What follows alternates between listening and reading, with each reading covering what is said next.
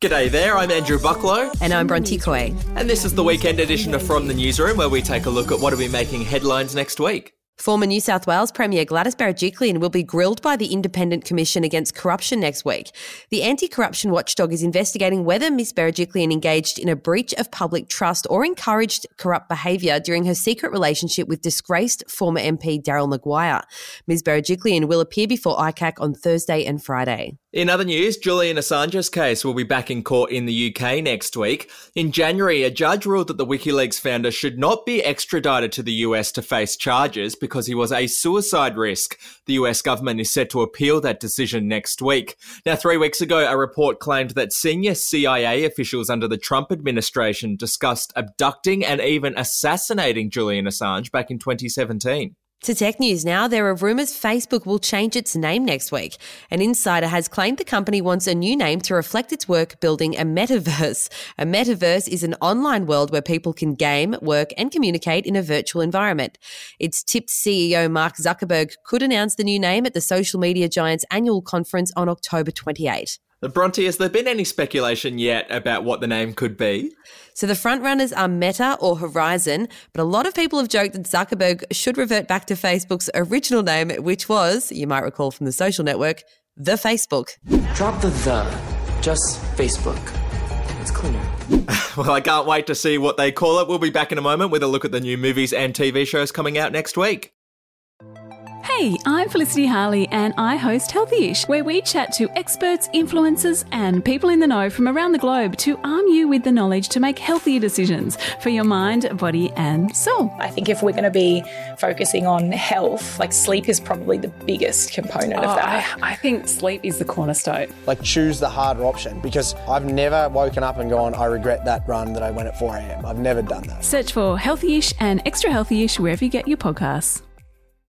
News.com.au's Wenlei Ma is here to tell us about the new shows and movies coming out next week. Take it away, Wen. Thanks, guys.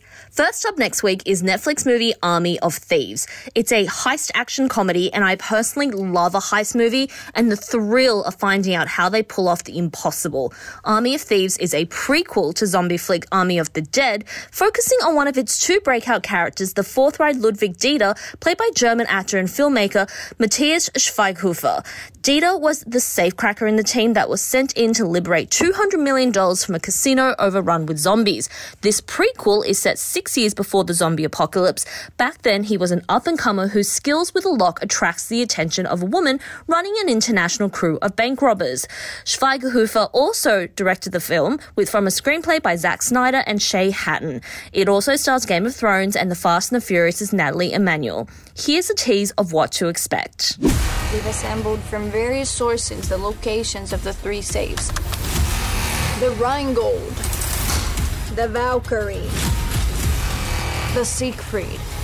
All of them are under the ownership of infamous billionaire Bly Tanaka. Any questions? No. Yes, many. Hundreds. Army of Thieves is on Netflix from Friday. Next up is The Green Knight, a film adaptation of the famous 14th century poem Sir Gawain and the Green Knight. Starring Dev Patel, this cinematic version strips back the character to before he was a knight of King Arthur's Round Table. He's younger, more impetuous, and out to prove himself. When the mythical Green Knight shows up at Arthur's Christmas feast, Gawain impulsively agrees to play the beheading game. He strikes the Green Knight and agrees to meet him in a year so that he can face the same fate. Director David Lowery, who previously made a ghost story, The Old Man and the Gun, and Pete's Dragon, has an artistic preoccupation with death, and it carries through in The Green Knight, an arduous quest towards one's presumed demise. Visually breathtaking and memorable, The Green Knight is an ethereal take on a classic Arthurian legend. The Green Knight is on Amazon Prime Video from Friday. And finally, it's Halloween next week, so we had to have something a little spooky. That honour goes to Antlers. Starring Keri Russell and Jesse Plemons, the creature feature was originally scheduled to be released last year just as the pandemic hit. Its new release date is probably more apt timing. The story is centered on a school teacher in a small American town who becomes concerned about one of her students who's keeping a supernatural creature in his house. When the monster escapes, the bodies start turning up, leading to questions of what is myth and what is real. Antlers is directed by Scott Cooper, whose experience is primarily in dramas such as Crazy Heart and Hostiles, but Guillermo del Toro, who directed Pan's Labyrinth and Hellboy, is one of the producers. Antlers is in cinemas from Thursday. Thanks, Wen. That's it from the newsroom. We'll be back with another update on Monday morning. Your headlines from news.com.au.